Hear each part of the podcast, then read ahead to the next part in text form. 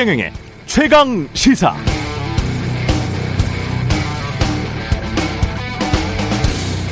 네, 윤석열 정부 인수위원회가 어제 110대 국정과제를 발표했는데요. 새 정부에 대한 국민의 염원을 이렇게 정의했습니다.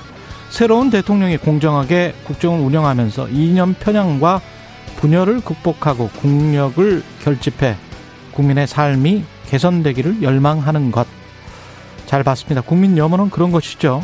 또 보수 정부가 추구한 더 큰 대한민국과 진보 정부가 추구한 더 따뜻한 대한민국을 동시에 추구하겠다는 국정 운영의 지향점. 여기에도 저도 동의합니다. 누가 이런 지향점에 동의하지 않을 수 있을까요? 다만 현실에 대한 구체적인 대처는 잘 깎여진 밤톨처럼 매끄럽게 다듬어진 180여 쪽의 선언문과는 다르죠. 인수위가 밝혔듯이 경제 체질을 선진화한다는 것도 노동의 가치가 존중받는 것도 정부의 추상적 목표겠지만 체질 개선, 노동의 가치 회복이 충돌했을 때 정부는 과연 기업 편을 들 것이냐 노동 편을 들 것이냐 이건 구체적인 현실입니다. 또 공정한 경쟁을 통한 시장 경제의 활성화라는 말도 공정을 강조할 것인가 시장을 강조할 것인가 이에 따라서 정책의 방점이 때마다 다를 것이고 부동산 정상화라는 것도 누구의 입장에서 정상화인가 결국 누구의 이익을 더 챙겨주고 누구의 세금을 더 깎아주는 것이냐라는 현실적인 질문과 맞닥뜨리면 찬반이 팽팽한 논쟁거리가 될 겁니다. 인간의 말과 글은 논리적 직선형이지만 인간이 사는 현실은 실타래처럼 꼬여있는 복잡계죠. 때마다 적시에 관통하는 적확한 판단력이 중요합니다. 새 정부가 그런 판단력을 갖고 있길 기원합니다.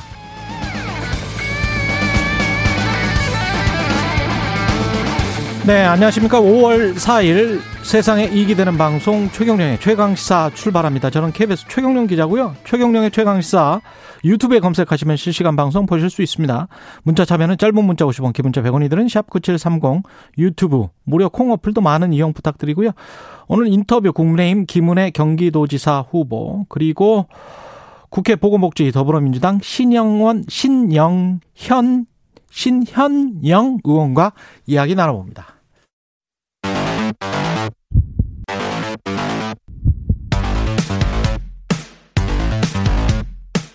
오늘 아침 가장 뜨거운 뉴스 뉴스 unboxing 네 뉴스 unboxing 시작합니다. 민동기 기자 김민아 시사평론가 나와 있습니다. 안녕하십니까. 안녕하십니까. 안녕하세요. 발음이 쉬워서 좋습니다. 민동기 기자. 김민아 시사평론가는 쉽습니다. 네. 신현영 의원. 의원은 네. 꽤 어렵네요. 한자 한자 또박또박 예, 신현영 의원. 네. 예, 그렇습니다. 김인철 장관 후보자는 자진 사퇴했습니다. 지난달 13일 후보자로 지명이 됐거든요. 예. 20일 만에 자진 사퇴했습니다. 어제 기자회견을 가졌는데 어떤 해명도 하지 않겠다. 모두 자신의 불찰이고 잘못이다. 윤 당선자에게 죄송한 마음 가눌 길이 없다. 이렇게 얘기를 했고요. 어, 질의응답은 받지 않기로 했습니다. 그래서 그냥 바로 자리를 떠났습니다. 어, 윤 당선자는 지난 2일 이 김인철 후보자로부터 사퇴 의사를 전달을 받고 수용을 했다라고 하는데요. 사실 의혹이 좀 굉장히 많이 제기가 됐죠. 예. 풀브라이트 장학금 의혹이라든가 혹은 그 성추행 혐의로 징계를 받은 교수를 좀 포상했다는 점 그리고 교육부 감사에서 징계를 받은 전력 이런 등등 때문에 계속 이제 사퇴론이 제기가 됐었고요. 아들의 국회 인턴 경력도 좀 부풀리게 한 것 아니나 의혹이 불거졌는데 음. 아무래도 가장 결정타는 어, 지금 그 후보자의 첫 박사 제자인 이성만 씨 국민의힘 인천 연수구청장 예비 후보인데요. 예. 어, 회고록에서 이제 담긴 내용이 논란이 되지 않았습니까? 책에서 아, 자신의 최종 논문 심사를 이른바 그 방석집이라고 불리는 곳에서 음. 했다. 이제 이런 부분이 이제 공개가 되면서 예. 사실 이 부분이 가장 결정타가 되지 않았느냐. 이게 대략적인 언론들의 분석입니다. 그는 낙마 사유를 뭐 지금까지 정치 뉴스에서 여러 가지를 들어왔는데 살면서 제일 황당한 얘기인 것 같아요, 이게. 박사 논문을 방석집에서 한 경우가 있군요. 그러게 말입니다. 그 예. 이게 일단 뭐 방석집이라는 게 뭔지는 제가 모르는데 네. 아, 어쨌든 모르세요? 네, 근데 아. 뭐 여기서 표현하는 그 집이 뭔지는 뭐 모르겠는데 어쨌든 예. 술을 먹는 곳이고 저는 알아요. 어, 그 뭐, 네, 아시는데. 예. 이거 느낌은 먹, 압니다, 느낌은. 예. 예. 술을 먹는 곳이고, 뭐, 마담이라고 표현이 되는 어떤 여성이 있고, 예. 아가씨라고 표현되는 여성이 예. 있다. 이 얘기잖아요, 지금 이, 이 문, 문장의 이 음. 핵심 내용은. 이제 그런 사람들이 나오는 곳으로 묘사가 돼 있죠. 그렇죠. 그런 집이라고 하면 어쨌든 이게 논문을 심사하고 뭐 이런 일을 하기에는 굉장히 부적절한 집인데 이 책에 나온 내용을 보면은 그 여기서 논문 심사를 해라라는 것도 여기서 마담이라고 표현한 이 술집 주인이 제안을 했고 그거를 이제 김인철 이 후보자가 그러자라고 해서 시작이 됐다는 거예요. 그러면 이게 누가 이걸 적절한 자리라고 생각하겠으며 박사 논문 뭐 시, 이게 심사가 제대로 됐다고 생각하는 사람도 없을 거 아닙니까? 이건 말도 안 되는 짓이고요. 무엇보다도 이거는 좀 수사를 해봐야 된다라고 저는 생각을 하는데 술값은 누가 냈을까요? 음. 그 영화 정말 말도 안 돼요. 영화에 보면은 막 다른 예. 사람들이 내고 그러더라고요 술값을. 이게 사실은 김영란법 이전에 한국의 일부 대학원 석사 박사를 할 때 석사 석사는 뭐 그냥 그렇다고 치더라도 박사를 할 때 이런 일들이 가끔 있었대요. 그러니까 여기서 언론에 표현할 때도 예. 적대성 술자리 뭐 이런 식으로 표현을 했습니다. 그러니까 이렇게 좀 나이가 들어서 박사를 받는 사람들이나 뭐 그렇지 않다고 하더라도 박사를 받는 국내에서 박사를 받는 사람들 중에 일부가 아, 골프 접대를 한다거나 아, 그런 일들을 제가 좀 들었어요. 근데 이 방석집에서 박사 논문을 외국의 해외 토픽값입니다, 이건. 보통 논문 심사를 받아보신 분들은 알겠지만 정말 혹독해요. 제가 나이 마흔 넘어서 석사 논문 미국에서 받았는데 눈물이 눈물이 날 정도예요. 아, 정말 가슴이 아픕니다. 정말 눈물이 날 정도로 사람 피도, 눈물, 피도 눈물도 없는 최경영 기자가 눈물을 흘릴 정도였다고 하면 사람의 혼을 쏙 빼놓습니다. 아 대단합니다. 그리고 네. 이게 왜냐하면 거기에서 거절되면 그걸로 끝이니까. 그렇죠. 네. 그래서 그 들어가기 전에도 지도 교수와 정말 혹독하게 검증을 거치고 그 과정에서 가슴이 얼마나 조마조마한데요. 근데 지금 최경영 기자 눈이 이미 네. 촉촉해요. 아, 그때 생각하면 네, 저는 생각하면 벌써 촉촉해집니다. 한 6개월 정도의 그 과정이 굉장히 힘들어요. 네, 저도 한국에서 박사학위 받은 네. 분들의 몇몇 얘기를 들어봤거든요. 그러니까 다 그런 건 아니지만 음. 심사는 굉장히 혹독하게 하고 끝나고 나서 그쵸. 지도 교수랑 뭐뭐 뭐 식사를 한다거나 이런 경우는 좀 흔히 좀 있다. 그러, 있다. 아니 그거는 그 다음부터 네. 박사를 주면은 그 박사 때부터는 서로가 경쟁자가 되는 거거든요. 그렇죠. 네. 그래서 이제 박사라는 게 일종의 라이센스 같은 겁니다. 자격증 같은 거가 되는 거기 때문에 그건 굉장히 큰 일이죠. 근데 이거를 방석집에서 했다는 거는 그렇죠. 심사 자체를 이런 곳에 했다고 하는 해외 토픽감이죠. 맥주집에서 해도 안 돼요. 처음 맥주집에서 해도. 예. 막걸리집에서 해도 안 되고. 그러니까 전반적으로 김인철 네. 사퇴했지만 김인철 후보자를 그러면 이런 내용이라고 하면은 왜 지명한 거냐 이런 의문이 들 수밖에 없어요. 왜냐하면 모든 지금 의혹이 어떤 하나의 관통하는 어떤 이, 이 코드가 있는데 공과 사가 계속 구분이 안 되고 모든 공적인 어떤 이 요소나 이런 활동을 자신의 어떤 뭐 어, 사적인 어떤 부분하고 그냥 연관시켜 가지고 다 이렇게 활용하고 뭐 이런 거거든요. 그 교육을 책임지는 교육의 수장으로서는 전혀 자질이 없는 거 아닙니까? 그러니까 이런 분을 지명을 했고 이걸 또 검증을 안 한 것도 아니라고 하니 그러면 무슨 이유로 왜 지명했고 검증이라는 거 도대체 어떻게 됐느냐에 대해서는 논란이 커질 수밖에 없죠. 예. 네. 거기다가 이제 윤 당선자께 죄송한 마음 가눌 길이 없다. 국민께 죄송해야 되는 거 아닙니까? 공직 그렇죠. 후보자인데. 네. 그리고, 그리고 지나가는 길에 마지막 품격을 지킬 수 있도록 협조해 달라. 그러니까 기자들이 질문을 하면은 아무리 사퇴를 했다고 하, 한다고 하더라도 네. 대답은 해줘야죠. 뭐, 그렇죠. 뭐 뭐에 대해서. 네. 근데 기자들이 분명 이걸 물어보려고 했을 거 아닙니까? 이, 이 의혹을 음. 물어보려고 했더니 품격을 지켜달라고 했는데 음. 글쎄요. 그러면 뭐 품격을 지키기 위해서 기자들이 질문을 안 해야 되는 것도 그것도 이상한 얘기죠. 그러니까요. 이분이 공직 후보자로 이미 나왔는데 그리고 과거가 그런데 과거에 대해서 물어보는데 풀브라이트 장학금도 이상하고요. 이거는 수사를 해야 되지 않나 싶습니다. 예. 정호영 후보자는 계속 버티고 있는 상황이고요. 어제 인사청문회를 했는데요. 일단 본인은 자진 사퇴할 의사가 없다고 이제 공식적으로 입장을 밝혔습니다. 민주당 의원들이 어제 이렇게 의혹이 많은 후보도 처음이고 핵심 자료 제체를 거부하거나 기피하는 것도 처음이다. 이러면서 청문회장을 박차고 이제 나가기도 했는데요. 근데 인수위 쪽에서도 일단 여론의 분위기를 좀 보는 것 같습니다. 인수위 관계자가 일부 언론과 인터뷰를 했는데 일단 정호영 후보자는 청문회를 지켜본 뒤 고민을 해봐야 한다 이런 얘기를 했거든요. 음. 그러니까 여론의 좀 동향을 좀 파악 중이라는 그런 얘기인 것 같고요. 어, 지금 어제 검증 부실 논란, 뭐 김이나 평론가도 앞서서 얘기를 했습니다만 도대체 검증을 제대로 한 것이냐라는 그런 비판도 계속 나오고 있습니다. 아, 검증은 윤 당선자의 검찰 측근인 주진우 전 검사가 주축이 돼서 했다라고 하는데요. 검증을 제대로 한 것인가에 대한 평가 좀 있어야 될 것 같고, 어, 다 지금 문제가 되는 것처럼 보이지만 민주당이 추경호 기획재정부 장관 후보자 있지 않습니까? 그리고 이종호 과학기술정보통신부 장관 후보자, 그리고 한화진 환경부 장관 후보자에 대한 인사청문 경과 보고서 채택에는 동일한 그런 상태입니다.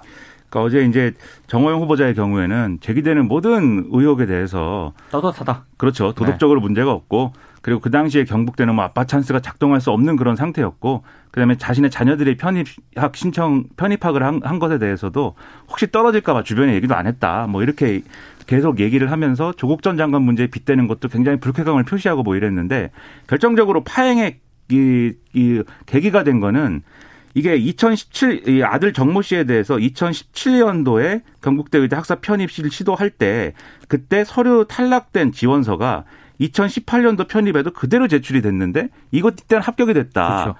이게 드러나면서 이제 민주당이 집단 퇴장을 한 거거든요. 예. 그러니까 2018년도에 낸 이 지원서하고 음. 2017년도에 낸 거하고 비교를 해보면 영어 성적이라든지 봉사활동 내역이라든지 이런 것들 다 똑같고 다 똑같고 자기 기술서 내용 일부만 조금 다른 부분이 있는데 이런 주관적인 평가가 가능한 부분에서 어 40점 이상 높은 점수를 받았다. 음. 그렇다고 하면 이게 어떻게 설명이 되겠느냐라고 하면서 그때는 떨어졌고 이번에는 합격. 그렇죠. 네. 이 서류를 끝까지 안 내다가 인사청문회 와가지고 냈기 때문에 그렇기 때문에 이런 여러 가지 태도를 지적을 하면서 퇴장을 한 거거든요.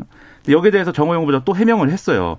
아들이 2017학년도에는 일반 전형에 지원한 거고 2018학년도에는 특별 전형에 지원을 한 거다라고 했는데 어. 근데 이제 전형에 따라서 똑같은 서류가 40점씩 차이가 나는 건 그건 뭐 이해는 안 되죠. 네. 근데 아무튼 이런 의혹이 계속 있다 보니까 뭐 결론적으로는 이게 뭐 어, 결국은 인수위도 그렇고 국민의힘도 그렇고 이 정호영 후보자에 대한 사태, 자진 사태 이런 것들도 생각을 할 수밖에 없는 부분이 있는 것 같아요. 그러다 보니까 청문회 자리에서도 민주당 의원들이 계속 물어봤습니다. 자진 사퇴 할 것이냐. 음. 근데 아 정호영 후보자는 절대 안 한다는 분위기였죠. 실제로 보수 신문 쪽에서도 그 여러 후보자 가운데 두 사람의 실명을 계속 거론을 하면서 음. 좀 부적절하다는 취지의 그 사설이나 칼럼이 좀 게재가 됐거든요. 예. 그게 바로 이제 김인철 후보자하고 정호영 후보자 두 사람입니다. 예. 이정식 고용노동부 장관 후보자의 의혹도 계속 나오고 있는데요.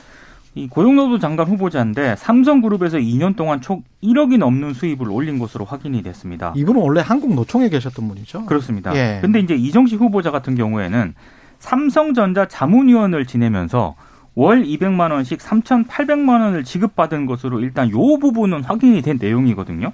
근데 이 부분 외에도 2020년에서 2021년 사업 소득, 기타 소득 세부 내역을 좀 확인을 해보니까 삼성그룹 내 여러 계열사로부터 자문을 하거나 연구 용역을 진행을 했는데 이런 식으로 이제 삼성물산, 삼성생명 이렇게 많은 계열사로부터 또 돈을 받았다라는 겁니다. 음. 19개월간 1억 1,428만 원 정도 받았다라고 하는데요. 여기 이제 신고 소득 신고가 되지 않은 1월부터 4월 소득분까지 더하게 되면은 더 많은 어떤 그런 금액을 받았을 것으로 추정이 되고 있습니다. 이거 굉장히 많이 받았더라고요. 삼성전자는 물론이고 삼성물산에서 2,631만 원, 삼성생명에서 2,481만 원, 이외에도 삼성화재, 삼성 SDI, 삼성 SDS, 심지어 삼성전기에서도 어, 이 돈을 받았거든요. 예. 일단 인사청문회 준비단에서 밝힌 내용은 이정식 후보자가 처음 자문 계약을 체결을 할 때 월 500만 원씩 보수를 받기로 되어 있었는데 이게 삼성그룹 내 여러 계열사가 나눠서 낸 것이다. 일단 이렇게 해명을 하고는 있습니다. 그러니까 이런 것들도 이해가 안 되는 거예요. 왜냐하면은 음. 우리가 뭐 어떤 사람이 삼성에 여러 가지 자문을 해주고 뭐 돈을 받았다 이거를 뭐 어떤 도덕적인 뭐 어떤 문제다라고까지 얘기할 수는 없는 부분인데. 예. 근데 이분이 고용노동부 후보자, 고용노동부 그렇죠. 장관 후보자잖아요. 그러니까 삼성에 대해서 뭐를 그럼 자문을 하고 뭐 했겠습니까? 어, 회사 입장에서 예를 들면 노사 관계 이런 문제 아니겠습니까? 그렇죠. 이분이 한국노총 출신 인사이고 어쨌든 노동계에 가까운 인물이라고 해서 지명을 한 것인데 음. 실제 활동 내용은 전혀 다른 내용인 거지 않습니까? 그러니까 자문을 뭘 했는지는 모르겠지만 삼성그룹은 오랫동안 문호조 경영이었잖아요. 그렇죠. 그리고 당시 자문 네. 활동했을 당시에 아, 삼성의 히린바 그 노조가 막 설립이 됐었잖아요. 아, 그랬었죠. 네. 그 노사 관계가 네. 아주 안 좋은 시기였습니다. 네. 그러니까 고용노동부 장관 후보자라고 하는 직책이 뭐 이게 뭐 반드시 뭐 노동계 출신이어야 될 이유는 없고 예를 들면 음. 관료 출신일 수도 있는 거고 그렇죠. 또는 뭐 일자리와 관련된 어떤 전문가일 수도 있는 건데 굳이 노동계 출신 인사로 분류되는 인물을 어쨌든 지명을 했단 말이에요. 음. 근데 그랬을 때에는 분명히 어떤 아 이것은 어떤 노동계의 어떤 일반적인 어떤 의사나 이런 것들을 조금이라도 대변해 줄 수 있다라는 예. 그런 취지였을 텐데 전혀 다른 내용이 나오니까 오히려 이거는 어, 이 차라리 그냥 관료 출신 이 지명한 거보다 더 나쁜 수인 거죠. 만약에 이런 내용이라고 하면은. 그렇죠. 그래서 이것에 대한 해명이 분명히 필요한데 음. 제대로 해명될 수 있는 내용인지 상당히 의문입니다. 그 자문은 어떤 내용을 했는지가 의문인데 공개를 안 하고 있습니다. 그렇죠. 네. 우리가 지금 한국노총 출신의 간부 출신이 삼성의 문호조 경영을 했던 삼성그룹 계열사에게 자문을 했다는 건 우리가 쉽게 상상을 할 수가 있잖아요. 그렇죠. 그러니까 노조를 어떻게 상대를 하면 저 사람들의 키포인트가 있다. 마치 이제 국세청 특별조사 반 했던 분들이 나중에 이제 그 절세 전략을 돕는 은행이나 법무법인에서 절세 전략을 돕는 그런 어떤 사람으로 2억 3억에 스카우트 돼가는 경우들이 많거든요. 그러니까 뭐 예. 한, 한덕수 총리 후보자 같은 경우도 이제 그런 거죠. 관료 출신이 김현장에 그렇죠. 갔다 뭐 이런 다 그렇죠. 비슷한 얘기입니다. 이게 사실 예. 따지고 보면 각 영역마다. 그래서 이거는 스스로 어떻게 보면 예, 다음 그, 그 단어는 생각이 나는데 이야기를 하지는 않겠습니다. 예.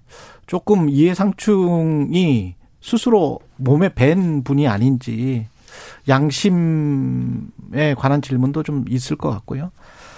한동훈 법무부 장관 후보자 음, 관련해서는 딸이 스펙을 쌓기 위해서 엄마 찬스를 활용했다. 이게 무슨 내용이죠? 그러니까 지금 예. 그 현재 유명 국제학교에 다니고 있는데요. 예. 국 그 엄마도 외... 지금 유명한 변호사입니다. 그렇습니다. 예. 근데 국외 대학 진학을 준비를 하고 있다라고 하거든요. 근데 이제 예, 국외 대학 입시에서는 봉사를 포함해서 이 수험생의 사회적 활동을 굉장히 중요하게 판단을 한다고 합니다. 그렇죠. 근데 지금 이 한동훈 후보자 딸 같은 경우에는 어, 지난해 11월 미국과 한 지역 언론 인터뷰를 했는데요. 노트북 기부 사실을 공개를 한 적이 있습니다. 아, 그러니까 그러면서 굉장히 보람 있는 일이다라고 얘기를 했거든요. 음. 근데 뭐 여기 복지관에다가 노트북을 기부한 것 자체는 굉장히 좋은 일이지 않습니까? 예.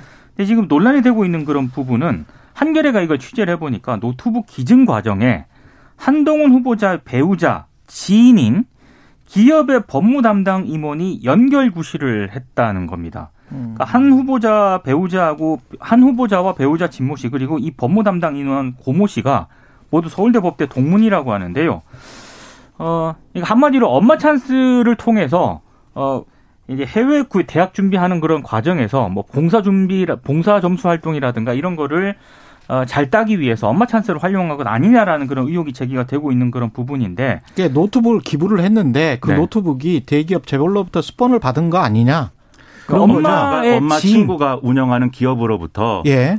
온 이제 노트북인 거죠. 그렇죠. 우리나라에서 지금 노트북을 생산하는 기업은 제가 뭐 한 두 개 정도밖에 생각 안 나는데. 근데 이제 이 회사에서 예. 사용하던 노트북을 사용하던 노트북을 연한이 예. 다된 거를 이제 교체하는 김에 기증했다 이제 이 얘기인데. 그렇습니다. 그 쉽게 얘기하면 이 한동훈 후보자 딸이 고등학생이거든요. 네. 그래서 해외 대학을 가고 싶은 것 같고 그걸 준비하는 것 같은데 어쨌든 복지관에다가 노트북 노트북 50대를 어떤 기업으로부터 기증하게 했다라는 사실은 음. 굉장히 다른 사람은 이제 할 수 없는 일이지 않습니까? 뭔가를 설득한 것 같은. 그렇죠. 예. 어른들을 잘 설득한 것 같은. 평가를 받을 만한 대목인데 음. 거기에 이제 엄마 찬스가 동원이 됐다라고 하는 거는 또 다른 논란인 거죠. 일단 다른 부분 예를 들면은 뭐 한동 후보자 뭐 유명 전문 미술학원에 등록했다 뭐뭐 뭐 이런 내용 그다음에 전자책 출판을 여러 개를 했다 뭐 이런 내용들 같은 경우에는 다른 어떤 이 유학이나 이런 부분들 해외 입시를 이 좀 준비하는 사람들하고 경쟁할 만한 뭐 대목이겠지만 이거는 뭐 거의 다른 사람은 흉내낼 수 없는 그렇죠. 부분이 아니냐. 음. 그리고 이런 것들을 가능하게 만든 거는 결국 이 한동훈 후보자 배우자하고 그 음. 그 배우자 친분이 있는 이 기업의 이제 그 임원 이 사이에 어떤 것들이 작용한 거 아니냐라는 게 한겨레 보도의 핵심 내용이거든요. 스펙을 네. 엄마 찬스로 쌓은 게 아니냐. 그렇죠. 그렇죠. 요거는 좀 이 해명이나 이런 것들을 잘 따져서 판단을 해볼 필요가 있는 것 같고요. 한동훈 후보자 해명은 근데 뭐 이런 내용입니다. 서로 뭐 평소 그 이제 그 기업의 임원인 배우자의 친분이 있는 그 사람도 그렇고 그다음에 이제 그 한동훈 후보자 딸도 그렇고 평소에 이런 뭔가를 이제 어려운 사람들을 해결해 주거나 뭐 복지관에 뭘 기부하거나 이런 데 관심이 많아 가지고 마음이 맞아서 그런 거다라는 얘기인데 예. 뭐 그렇게 볼 수도 있고 뭐 스펙 쌓기로 볼 수도 있겠습니다만은 우리가 대, 체적으로 생각하는 뭐 바가 있잖아요. 예. 그러니까 잘 해명을 좀 해야겠는데 청문회 일정은 또 미뤄졌습니다. 9일로. 그래서 뭐잘 어, 해명이 될지 이것도 잘 모르겠습니다. 이게. 국제 고등학교를 다니는 거 보니까 미국 국적자이기도 하나 보죠. 그렇습니다. 예. 예. 미국 국적이기도 하고 한국 국적이기도 하고. 예. 그리고 인수위가 대통령실 출입할 기자들에게 신원에 관해서 자세히 쓰라고 했는데 이게 너 이렇게까지 자세히 쓰라고 합니까? 어제 기자들이 굉장히 좀 화가 많이 났던데요. 예. 그새 정부 대통령실 출입 기자 신청을 위한 신원 진술서를 제출해 달라고 요청을 했거든요. 근데 여기에 본인과 배우자 그리고 미혼인 자녀의 부동산과 동산, 채무, 정당 사회단체 활동 내역, 해외 거주 사실, 부모 배우자 자녀, 배우자의 부모의 직업과 직책 이거를 명기하라는 내용도 되어 있고요.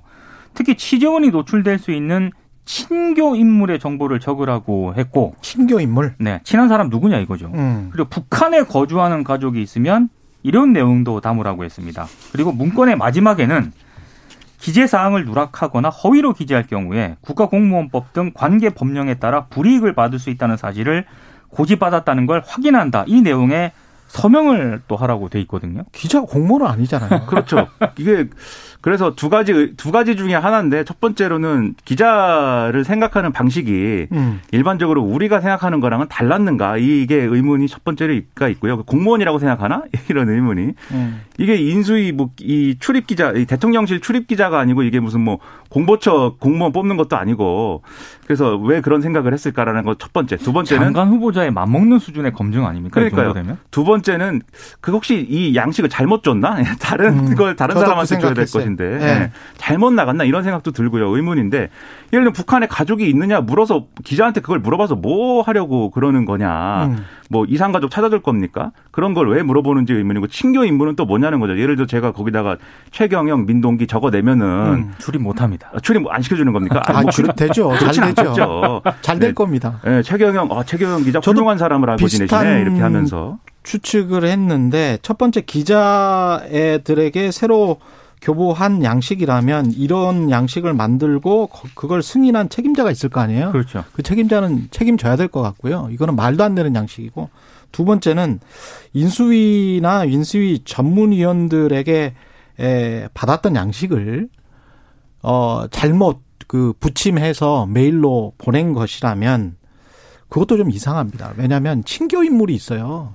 그리고 재산 내역과 부모 어, 배우자의 재산 내역을 자세히 쓰라고 하는 거는 인수위 전문위원이라고 할지라도 그게 왜 필요하죠? 인수위에서?